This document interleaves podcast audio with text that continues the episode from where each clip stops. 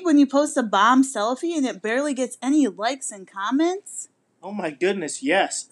It really makes me feel like crap, especially when I see my friends getting way more likes than me.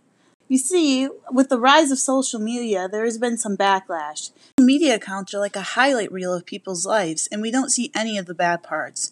Pictures are so perfect that they are creating unrealistic expectations, which really has an effect on people's mental health.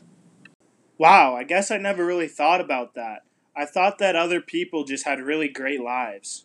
These thoughts you're having actually have a lot to do with availability heuristic, which is where people are able to make assumptions about an individual based off examples that are easy to recall, like social media pictures.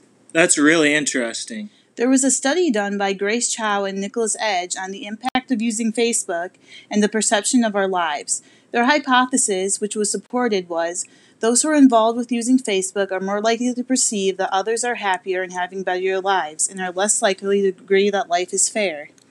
Well, that is true, but sometimes I really do like social media when I post a bomb selfie and it gets lots of likes and comments.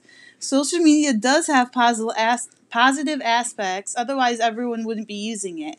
Now, social media, which is like most things in life, uh, it's about finding a balance.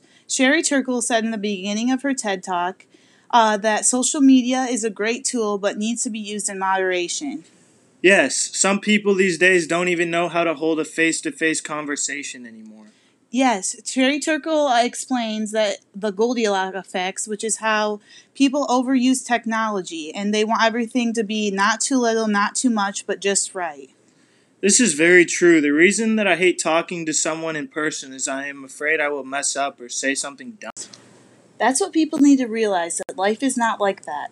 People make mistakes and learn from their mistakes. Life is not like social media and texting where everything is happy. This is creating a false reality in everyone's mind. We also need to be able to text and have face to face conversations. People's lives aren't just about what they post. The key to using social media and technology is finding a middle ground where you are using it, but it's not creating a negative impact on your life and your mental attitude.